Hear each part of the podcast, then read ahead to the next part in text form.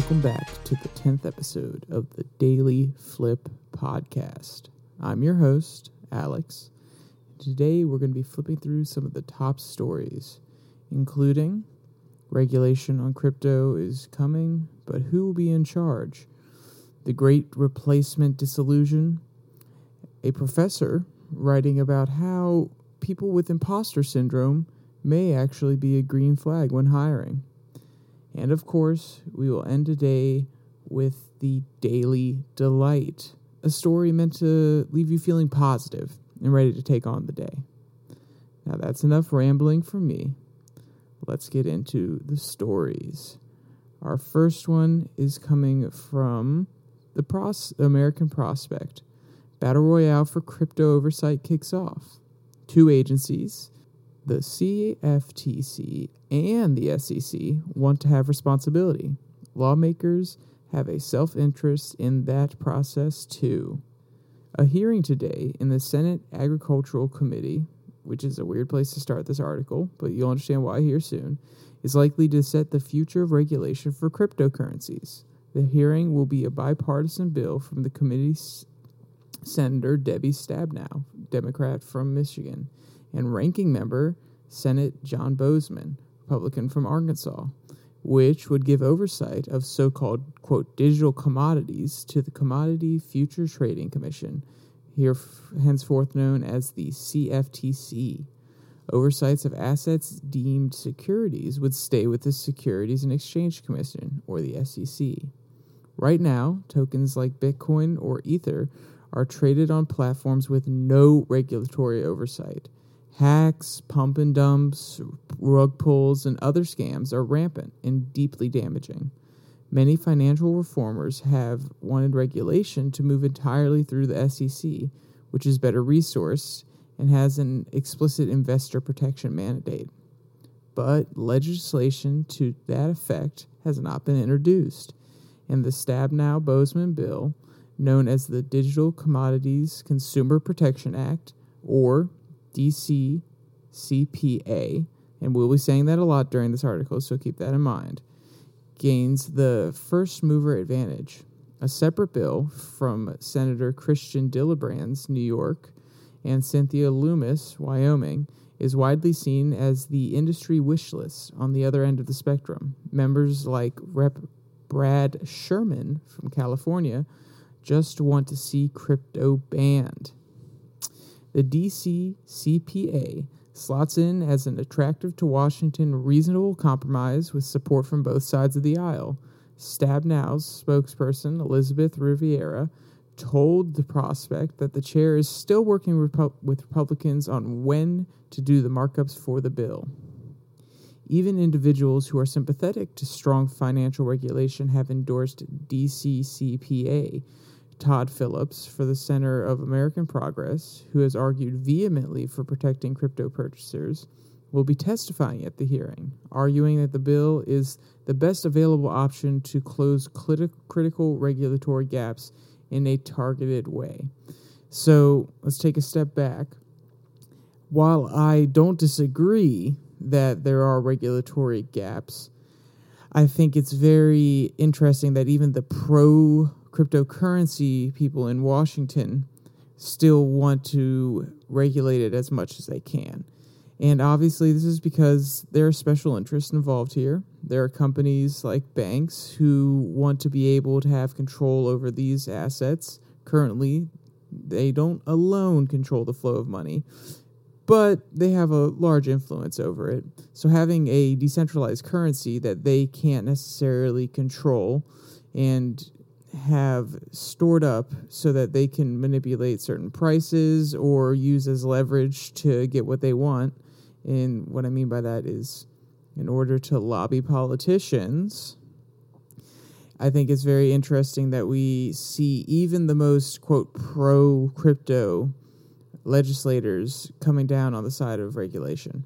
Now, of course, this makes sense if we look back to the 40s after the financial crisis uh, the SEC was founded and other uh, financial monitoring agencies so that they can ensure that people don't lose their money. But it's just very interesting that we've shifted from a completely free market perspective where in the past, oh, no, no, leave crypto unregulated. Let people make mistakes. If they fall for a scam, they fall for a scam. They were an unwise investor. To we have to protect our citizens' money, which is a fair point. And of course, it is the government's job to protect its citizens. Now, does that mean that you should be able to make terrible financial decisions and then be reimbursed by the government? I don't necessarily think so. But that's also because I'm a business major and I'm also biased. I I own crypto. So that's the disclosure right there. So obviously I'm biased on this one. Next.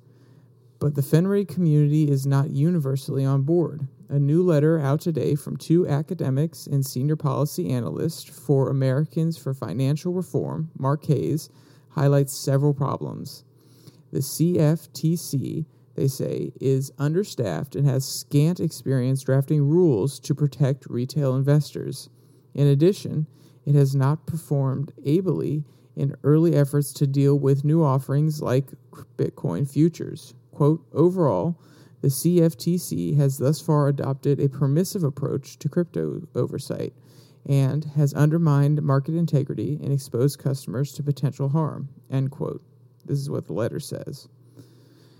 At the heart of the fight is the question of which federal agency will get regulate to get to regulate crypto and which members of Congress will get jurisdiction. Even though the CFTC and the SEC sit on the same broad category of financial market oversight, because commodity futures grew out of the farms hedging pr- future prices for grain and other crops, that's a mouthful, goodness. The CFTC is under the purview of the House and Senate Agricultural Committees. The SEC goes through more typical banking and financial service committees. And that's exactly why we started this article in the Agricultural Committee where this hearing is taking place. This matters because the crypto industry has dropped an incredible amount of money this election cycle. Banking and agricultural committee members both benefit from having some part of the financial system interested in their work. And if crypto regulation goes all to one agency or the other, one of those committees will be deprived of the opportunity for campaign cash. Quote, the empathetic view is that this is how committees work and they can still do effective oversight. The cynical view is that that's what's wrong with Washington, said Hays. And I have to agree with the, the cynical view. Of course, they want to have as much campaign money as possible because they want to win their elections. I'm not saying that's necessarily wrong, but it is how Washington works. And it is unfortunate to see sometimes that special interest including banks, crypto companies, uh, teachers' unions, so on and so forth, can have so much sway over our politics. But by keeping regulatory oversight in both agencies, critics fear the industry could simply forum shop for whatever agency offers the lightest touch and contour their offerings to fit the definition of a digital commodity or a security. It will lead to interagency turf battles over who gets to regulate what, which could ultimately harm the overall regime. The quote, the industry says, get us rules, end quote, said Lee Reiners, policy director at the Duke Financial Economic Center. Quote, when they get these rules, they will know how to game them, end quote, which is true. It's like when we look at Facebook from uh, the last few years. If you remember, if you were on YouTube, maybe other online websites, they were running heavy ad campaigns of we need to reform 230. And the people that are a little bit less cynical about it would say, well, yes, we need to reform 230. Uh, we need to make it easier for these companies to take down content that is misinformation and disinformation and make sure that people are not negatively affected by that. But the cynical people would say, no, no, no. They want regulation so they know what they can and can't do, so they can't get screwed over and sued because 230 is so vague. So that's exactly what these companies are asking for. They're like, give us the guardrails. Uh, we want to know what we can and can't do. We want to know what we're liable for because right now we're in a great, we're in the middle. We're in a gray area where we could get sued for offering certain tokens that are not legitimate, that don't have good backing, that were just scams of other tokens. So once these committees and other agencies put in more regulation, they can be in a less precarious situation when it comes to the legal gray area. All right, back to the article. The hearing today has two parts. CFTC Chair Rostin Behnam, himself a former Stabenow senior counsel, will testify in the first session, which coincidentally will offer he will offer while the SEC Chair Gary Gensler is testifying at the Senate Banking Committee. Gensler has been a sharp critic of the crypto industry. The Wall Street Journal ran a piece last week suggesting that Gensler would support Congress handing authority to the CFTC for digital commodities oversight, though it appeared to mostly take his words out of context. Behnam, meanwhile, has been asking for regulatory authority over crypto assets. The second panel is composed of mostly industry groups, including representatives from Coinbase, Citadel Securities, and the Crypto Council for Innovation, alongside Phillips.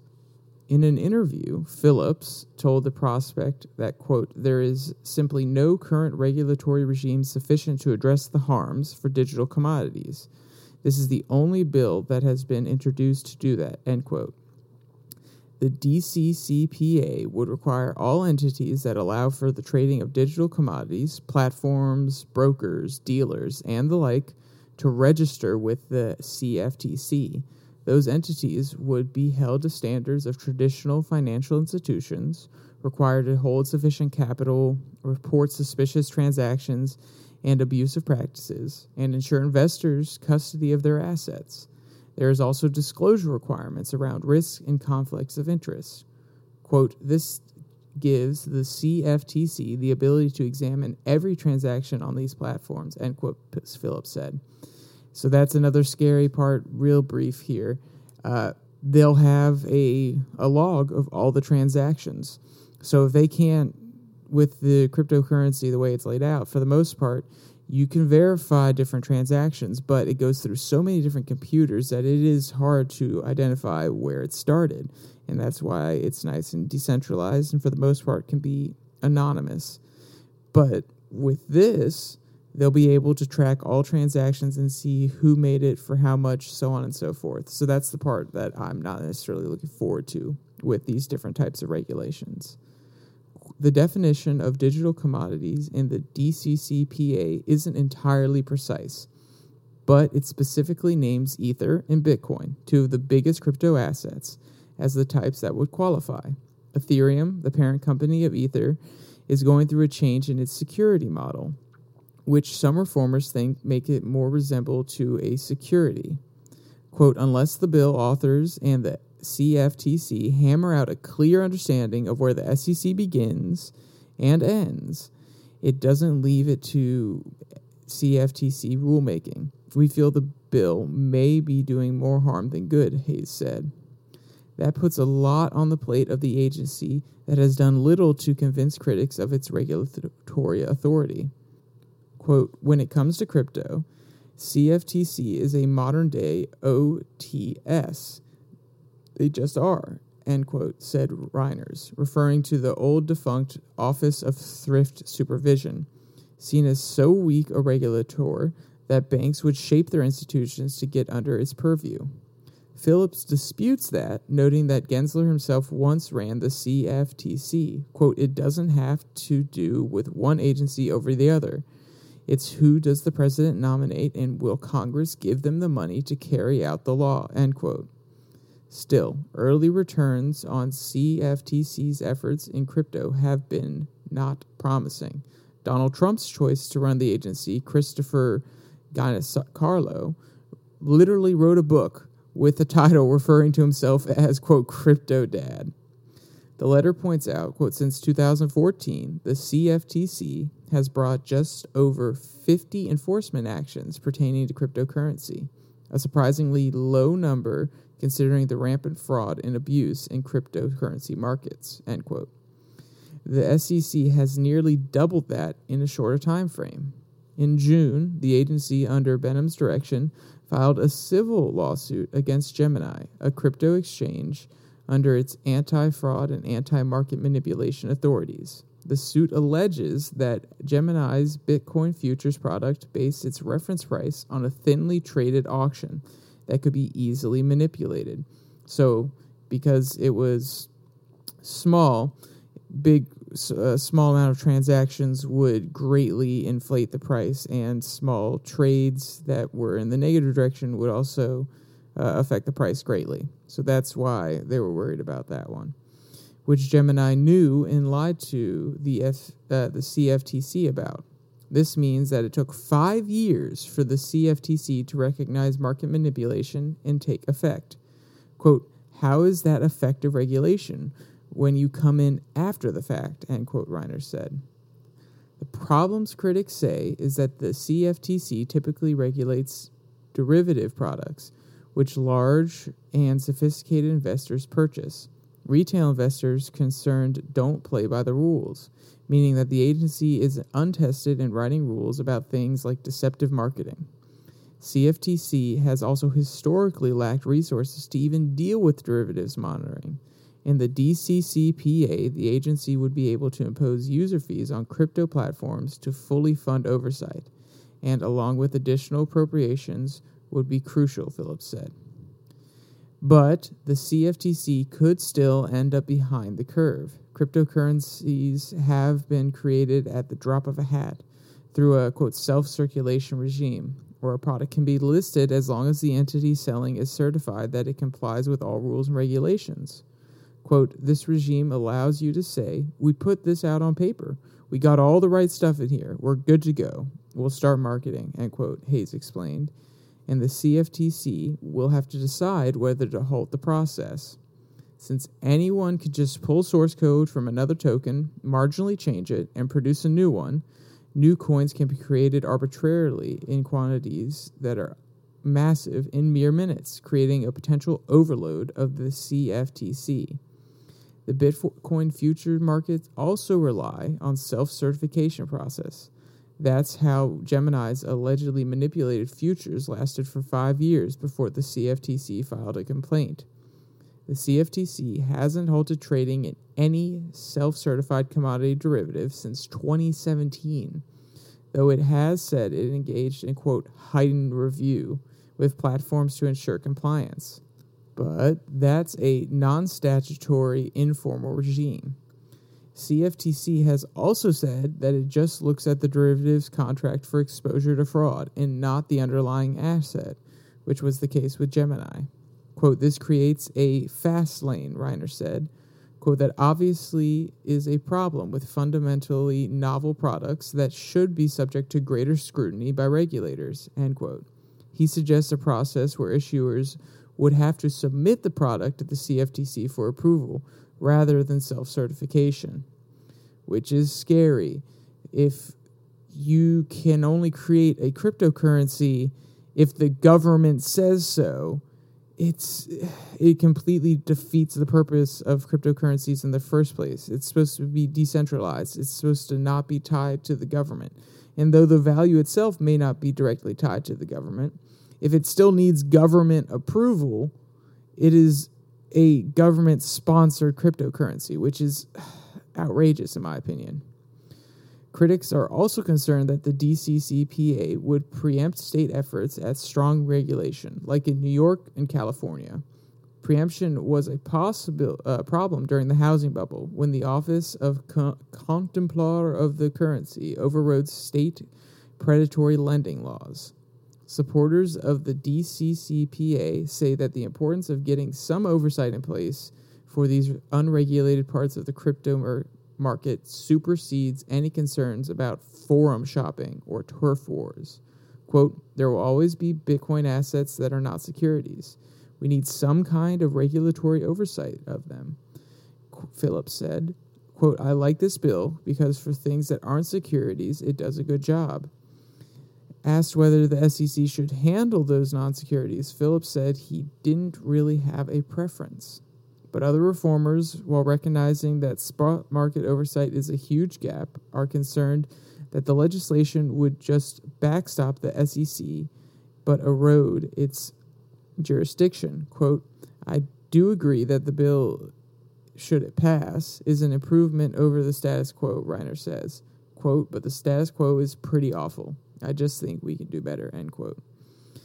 So lots of back and forth. But if you notice here, the back and forth is over the nuance of how they should regulate it and who should regulate it, not whether it should be regulated at all. So we can already tell through the the lens here what the bias of the article is as well as the thought process of people in Washington.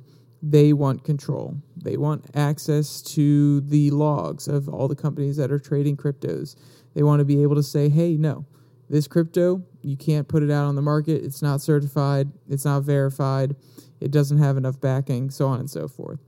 So we can see where this is headed. And we've seen it for a few years now. We knew regulation was coming if anything, I would hope that it's decentralized. It doesn't go just to the CFTC or it doesn't just go to the SEC.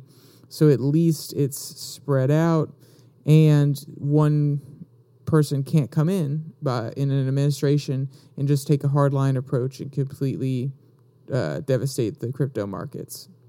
But we'll see how it pans out. Um, at this point, it looks like light regulation is coming and that probably won't change anytime soon. All right. Our next article is from The Bulwark The Great Replacement Disillusion. The conspiracy theory, believed by nearly a third of American adults, muddles the facts of demography and immigration history. As the midterm elections draw near, Republicans have seized on inflation as their prime weapon for bludgeoning Democrats. Yet at the same time, most Republicans are hostile towards one of the best tools available for reducing inflationary pressure immigration. For decades, the Republican Party wasn't unformally hostile to newcomers. It was conflicted on immigration, as the liberal and pro business elements of the party coexisted fitfully with immigration opponents. Although the two factions were held together by a shared law and order opposition to illegal immigration. That co- coalition fell apart with Donald Trump's takeover of the party in 2016. Ever since, the GOP has been overwhelmingly opposed to immigration, legal and illegal alike, largely on the grounds that it changes the racial and ethnic composition of a country, a conviction exacerbated by the so called Great Replacement theory, which holds that liberal elites are behind the decline in the proportion of the population that is non Hispanic white. And if you remember, this story blew up probably a month and a half ago at the time of recording this, where they were talking about uh, Tucker Carlson peddling uh, great replacement theory. Actually, the words they use is semi or close to great replacement theory because he's not saying necessarily that all the elites are out here changing the way the country is uh, demographically set up but rather that certain political sides, Democrats, have a vested interest in bringing in illegal immigrants and making it easier for them to vote in certain jurisdictions, which is a very complicated argument. And you would have to analyze their uh, motivation, and you would have to know no, no, they are intentionally doing this in order to actually prove what Tucker Carlson and some other components say about the great replacement theory, or at least semi great replacement theory. So it's very hard to prove. I do think it's interesting that for years they've been pushing less restrictive voting laws, uh, especially when it comes to voter ID, saying that it hurts minorities, which it may or may not. The data has come in from both sides. I've seen studies, and everybody's going to find statistics that support their own side. But it's interesting that part of their policy agenda has been making sure that voter ID is uh, not implemented in certain areas and that voter laws are less restrictive. So it kind of lends itself to asking the question why? Why do you want that when you're also pushing for more immigration? Just a question that needs to be put out there, a little bit of context, because the Bulwark, they have their opinions, they're biased, as is every news source. So I'm throwing out mine and that question ahead of time before we get into the rest of this. Is it true that the past half century has seen the beginnings of a demographic transformation in the United States? Yes, in the 1965 in 1965, 84% of Americans were non-Hispanic whites, while currently about 60% of the population consists of non-Hispanic whites. But this fact doesn't support the pernicious great replacement belief held by nearly one third, one in three Americans. Thank, thanks in large part to promoters with large platforms, referring to Tucker Carlson and other people on Fox News, Newsmax that this trend reflects a conspiracy by elites to replace the country's white population with immigrants.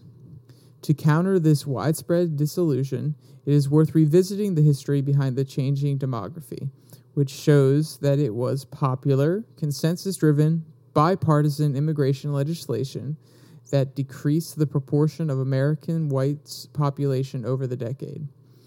Not a scheme by elites, and further, that this demographic change was not a goal of that legislation, but one of its inadvertent results. There was a time when elites did intentionally engineer America's demography, but their goal was to bolster white racial hegemony, not tear it down. In the late 19th and early 20th centuries, politicians enacted such racist federal immigration legislation as the 1882 Chinese Exclusion Act and the 1924 National Origins Quota Act, which were designed to prevent changes to the country's demography. Immigration from Asia was mostly banned, and immigrants from Northern and Western Europe were favored over those from Southern and Eastern Europe. The legislation, especially the bills passed in the early 1920s, dramatically reduced immigration to the U.S. and succeeded in limiting demographic changes for decades. However, by the 1950s and 60s, growing public concern over racial inequity in American society brought new scrutiny to the quota based immigration system, which was perceived as limiting the country's influence abroad during a nervy era of the Cold War with the USSR. These concerns invigorated efforts to change the system, according to the Bipartisan Policy Center, in 1956, the platforms of the two major political parties called for an end to discriminatory quota systems. Within a decade, immigration legislation was enacted that replaced it with the immigration system that we largely have in place today. The Immigration and Nationalities Act of 1965 allows people to immigrate to the United States on the basis of family ties to U.S. citizens and permanent residents to a lesser extent on skills possessed by individuals and their pending job offers. That year, national origin restrictions were done away with. Immigration became available to qualifying citizens of all countries.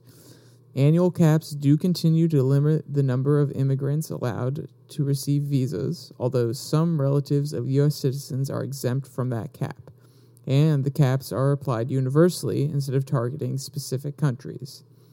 This rough summary doesn't capture the expansive and complicated nature of the law and latter changes to it, but it suffices to show that the 1965 legislation constituted a major shift away from the previous system. And I think it was interesting that they brought up the point about the Cold War, which was a major factor in a lot of the policy during that time. And it makes sense that in order to expand our reach and to kind of bring people into our democracy circle, we would increase the amount of people from other countries, maybe if they're escaping communism, maybe if they are just pro democracy in general and they could spread that belief to their family back in the country that they're from, that makes sense to me that we would have a more welcoming appearance on the world stage in order to seem more friendly and make democracy seem like a better solution to the world's problems and have more of a liberal approach rather than a communist approach like the USSR. But back to the article. In the decades since the Act went into effect in 1968, the system it created has been one of the major drivers of U.S. demographic change. Tens of millions of immigrants have entered the United States from around the world since then. By 2015, they made up 14% of the country's population. Contrary to the Great Replacement belief that a cabal of elites is engineering America's changing demography. The bill was supported overwhelmingly by both houses of Congress, with most Republicans and Democrats alike voting for it.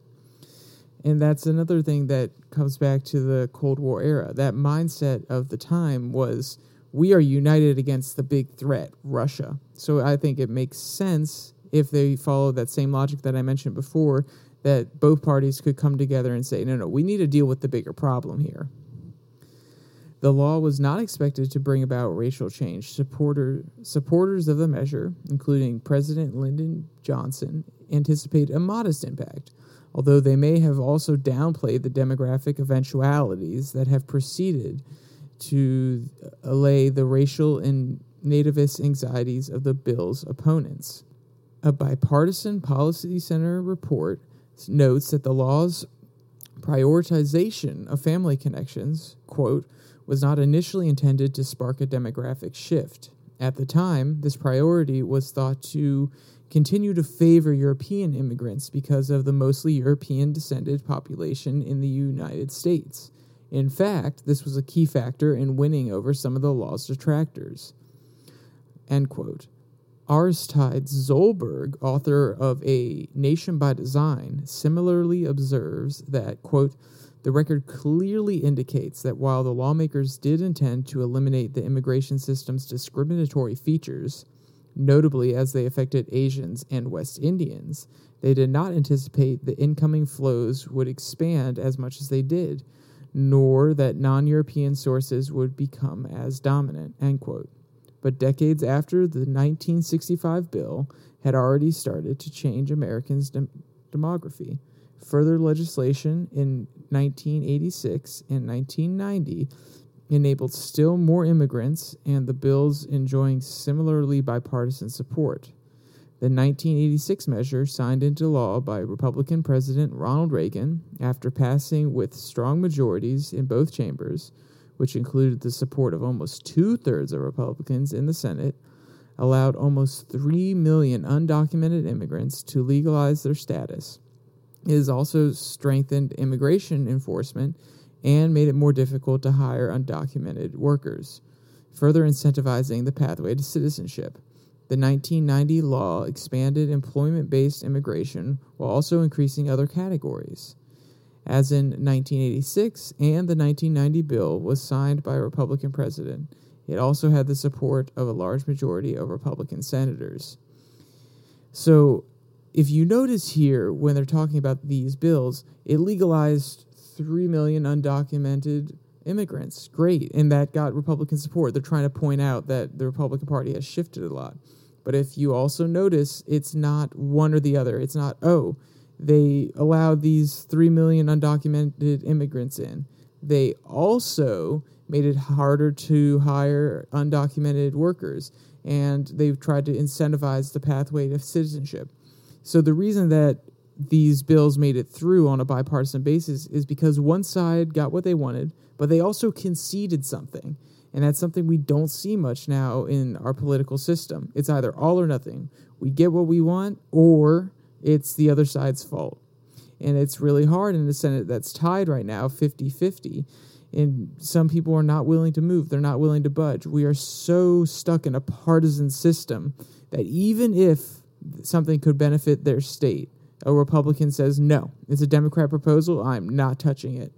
And that also has something to do with the fact that Democrats try to sneak in small provisions just like Republicans do. So we've become ever so more divided versus in the 1986 and 1990 bill, where we still had a common threat of Russia. We had someone that could be the enemy outside the state rather than it being the opposite political party and we had other pressing social issues as well. So keep that in mind. The Bulwark makes it seem very cut and dry, but they forget to bring in the modern day context. Speaking of the inadvertent consequences, some of the policies that right wing believers in the Great Replacement theory support actually exacerbate the alleged problems that are they are meant to address.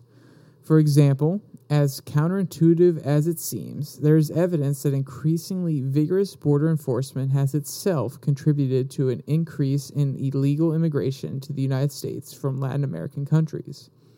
According to sociologist Douglas Massey and population researcher Karen Pren, that's because it has historically incentivized temporary or seasonal workers to settle in the United States permanently instead of going home.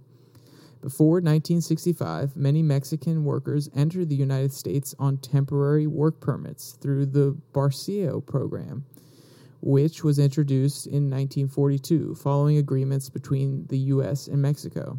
When the program ended in 1964, rates of illegal immigration from Mexico went up, but much of the increase was circular, that is, the end of the job or season many illegal immigrants would cross back into Mexico to go home, following the same pattern they did when it was legal under Bracero. Illegal immigration plateaued in 1980, but the increased border enforcement beginning in the 1990s, Massey and Pren argue that, quote, the costs and risks of unauthorized border crossing mounted, and migrants minimized them by shifting from a circular to a settled pattern of migration, essentially hunkering down and staying once they had successfully run the gauntlet at the border. It was thus a sharp decline in the outflow of undocumented migrants, not an increase in the inflow of undocumented uh, migrants that was responsible for the acceleration of undocumented population growth during the 1990s and early 2000. And this decline in return migration was a great extent a product of U.S. enforcement efforts. The current American immigration system is hardly welcoming to most immigrants, a reality that is difficult to square with the one stipulated by the Great Replacement Theory. Thousands of men, women, and children have died or been seriously injured trying to enter the United States illegally because of how few legal options are available to them. Migrants often undertake serious, even deadly risks in order to cross the border by other means. Further, there have been millions of deportations in recent decades. Haitian migrants have been interdicted at sea and prevented from reaching the U.S. shores. Our immigration system is also characterized by workplace raids, detentions, abuse of immigrants by government agents, and years long wait lists for visas. Notice they sneak that little um, path pathos argument in there. They're trying to make you passionate, feel a certain way, trying to make you feel empathetic to the situation of the migrants. I'm not saying it's wrong but it's just another layer to the argument here when it's been very rational, very statistics based, and now they're trying to make you feel emotion and they're trying to bring that into the argument here, which I don't think is a good way to compel people. And what I mean by that is it's effective. You can compel people with emotion, but when it comes to analyzing an issue, we should try to keep as much emotion out of it as possible just because it makes it extremely hard to have an effective solution that is going to be able to work for as many people as possible and not pref- uh, prefer one group over another. Back to the article. Great replacement theory, true believers are also out of step with the opinions of the majority of their fellow citizens who are comfortable with both migration immigration to the United States and the demographic changes that result from it. This is hardly the stuff of minoritarian cabals. Nearly two thirds of American favor either increasing or the current levels of immigration. And even 73% of non Hispanic white Americans are either neutral or positive about demographic change. This statistic I find very, very hard to believe, and not because they have quotes here and they show the stats. I just I think their polling is off because nearly 50% of the voting population voted for Donald Trump, who was very anti immigration. So it's hard to believe that two thirds of Americans, or 73% of non Hispanic whites, actually favored demographic change. So keep that in mind. I mean, that's just the quick logic test. Most Americans believe that immigration, quote, enriches American culture and values and sees immigrants as a boon to economic growth, which is true, increases the tax base, more people to spend money um, on consumer goods. Right now, that may not be a good thing because of high inflation. We actually want to limit the amount of spending in the economy, but we're not on the inflation debate today. The latter belief reflects research showing that while a relatively small number of native born American workers compete with immigration workers, and while immigration may elevate real estate prices, in the main, quote, immigration is an economic resource that enhances the U.S. workforce, not to mention the tax base and consumer base, end quote, according to the American Immigration Council. Then, two, the millions of immigrants who reside in the United States are hardly a political monolith. Their politics are far too ambiguous to serve a conspiratorial agenda, and it is unclear how their votes will affect future elections. That doesn't stop Fox News host Tucker Carlson from spreading a version of the Great Replacement that focuses on supposed Democratic efforts to replace, quote, American voters with immigrant voters. But what would he make, for example, of the fact that many Latinos voters are increasingly voting for Republicans? This trend, this is me, by the way, this trend was not noticeable until three years ago. For the longest time, the Democrats have taken a position of building a coalition of minorities that will eventually outvote the white bloc. If you go back to some of Obama's 2010 2012 speeches, he talks about the new base for the Democratic Party. So I don't think it's that far out of the way to say that they believed, the Democrats believed until a few years ago, that these immigrant voters would vote for them. Now, as time has gone on, as people have become more settled, and as more Latinos are becoming active voters, we can see that they hold a lot of conservative Christian views. But this wasn't exactly clear a few years ago. We didn't see them turning out for Republicans as much as Democrats. So while they have a point that they are voting for Republicans now, we didn't see this trend four years ago when a lot of this conversation was going on that Donald Trump was spurring. And while naturalized immigrants cast votes in ways that pundits find hard to predict, many immigrants never naturalize their status and thus are ineligible to participate in elections, rendering them quite ineffective as far as replacement goes. It is also difficult to predict how their descendants will vote. The ancestors of many of Trump's supporters belong to, quote, undesirable Im- immigrant communities because they came from unfavorable parts of Europe. Once again, easily able to tack a asterisk on there, which is in certain states they have gotten rid of voter ID laws, which means that you don't have to have a license of some kind in order to vote. So they're making it easier for there to be workarounds. Maybe that has something to do with the thought process of Republicans. Maybe they're seeing the two different policies and they may be completely different immigration and voter ID slash their push for voter rights may be completely separate. But the fact that they can kind of come in tandem, it does raise the question why are they pushing both of these at the same time? So I would say Republicans aren't unfounded in asking those questions. Now, is it a giant conspiracy? I don't think so. I don't think it's that crazy. I think Democrats genuinely are good hearted and they want to make it more easy for different people to vote. Maybe people in communities that it's hard to get a driver's license or it's hard to get a form of state ID.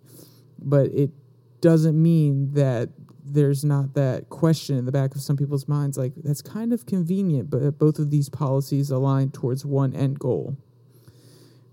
All right, here's the closing of the article. All this irrationality aside, it is important to identify the underlying political failure of those who advance the Great Replacement conspiracy theory.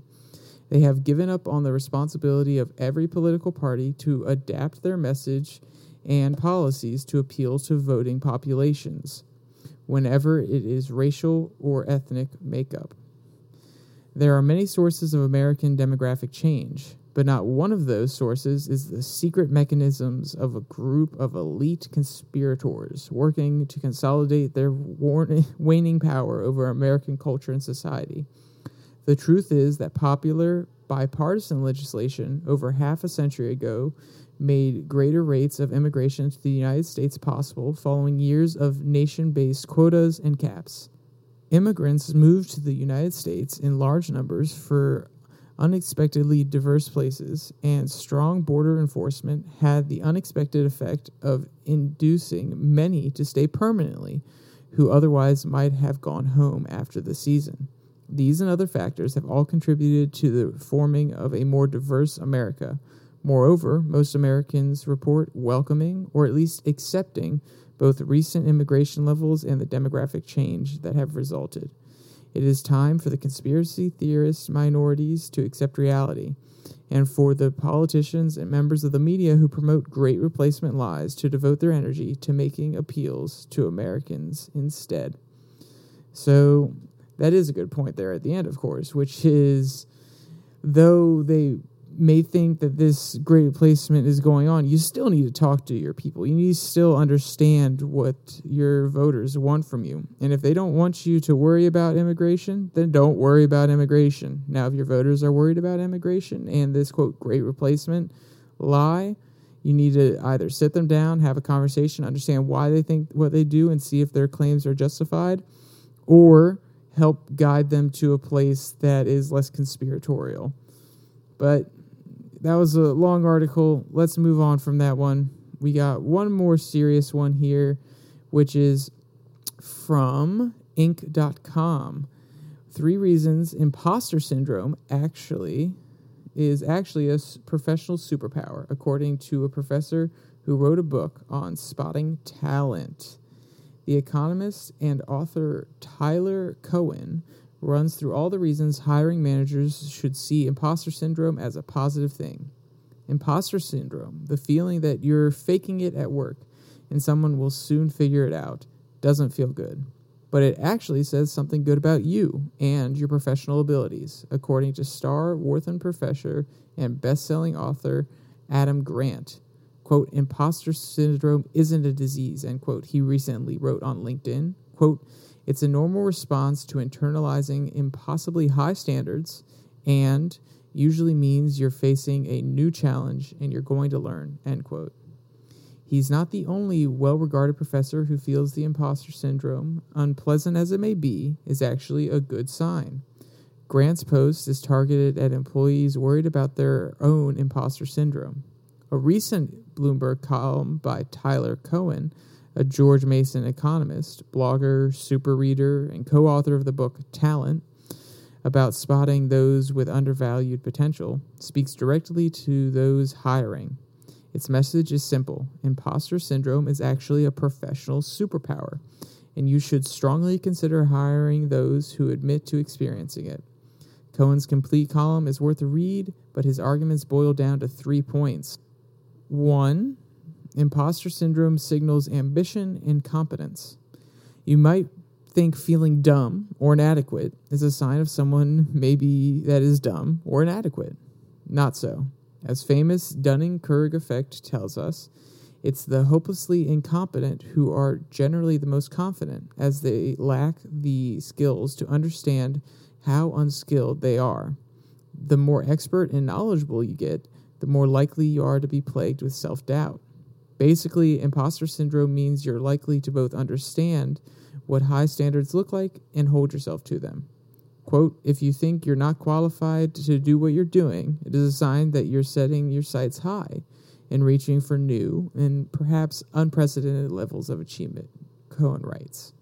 Two, imposter syndrome can be a sign of precocious talent sometimes people experience imposter syndrome because they really do lack the unusual qualifications for a role. That's often not a bad thing, Cowen points out. Quote, consider the teenagers who drop out of college, start tech companies, and become billionaires in their 20s. It is hardly surprising that sometimes they feel like they don't belong, end quote, notes Conan. He also points to journalists as Ezra Klein and Matt Yugis. Quote, who two dec- decades ago were two kids with undergraduate degrees writing on the internet. They were imposters, pretending they were official public intellectuals, whatever that might mean. And now they're official, widely read, and deservedly so. End quote. Imposter syndrome is particularly common in those on accelerated or non traditional career paths, and these folks are often among the most passionate and gifted in any given field. So, while not every kid trying to fake it until they make it is a budding savant, it probably makes sense for hiring managers to give the young and bold extra consideration. Three, imposter syndrome makes you more empathetic. Imposter syndrome is hugely common, and even the world's top performers are not immune. Everyone from pop star Lady Gaga to tennis star Serena Williams to chess champion Magnus Carlsen has admitted to feeling like a fraud, which means when you experience imposter syndrome, you're actually experiencing a near universal human challenge, which just might help you to understand your fellow human beings a bit better. Quote, on a professional level, if you want to be in better touch with your colleagues, maybe it's a good idea for you to try out some new and unfamiliar tasks, and they can too. It will make everyone more understandable and more sympathetic, especially important qualities for being a successful boss, end quote, suggests Conan. All of which adds up to a convincing case that, as Cowen puts it, imposter syndrome is actually, quote, a professional superpower, end quote. If a job candidate admits to being a sufferer in an interview, consider that a green flag. And yeah, I, I think that's a very interesting article. Uh, as a person going into business, I'll definitely keep that in mind because I would love high achievers working at my company. All right, so we've gone through all the heavy stuff. Now we are going on to our daily delight. Woman adopts a blind cat, and her dog is completely smitten with it. Many people only stick to one type of pet, and it has been either a dog or a cat. This is due to lifestyle, preference, or belief that a dog or cat will suit their personality. For so long, a person is known as a cat or a dog person until something changes their perspective. Bruno is a blind cat adopted by Kelsey, who works at a animal shelter. Apparently, Kelsey has always been a dog person, and she actually has a dog named Ed, her buddy, for over nine years. When Bruno became part of the family, Kelsey and her fiance were quickly smitten by the adorable kitty. Although medical tests have shown that the cat is completely blind, Kelsey thinks Bruno's eyes function well, and there are times when it looks like the cat can actually see his surroundings. Quote, he found he was found by the local animal control. All of his siblings got adopted and he ended up having medical issues, Kelsey shared. Kelsey suddenly became attached to him. They built a bond that started with hanging out in the office. However, one problem needed to be resolved first. Ed, her dog, wasn't fond of cats. Kelsey decided that Bruno and Ed should be introduced slowly to each other. She didn't push for interaction until they both learned how to adjust for each other's presence. Amazingly, it was only a week before the cat and dog were best buds. Bruno's charm wasn't just working on humans, dogs were vulnerable as well. Ed was utterly smitten by Bravo, and he was just comfortable around him. The blind cat even gives Ed kisses whenever they hang out. Well, cute little story there about our boy Bruno. I'm happy to see that he found a home. So, if you want to read any of the articles, including that one, uh, they will be linked in the description below that like and subscribe button. And with that said, there's only one more thing stay safe, don't die.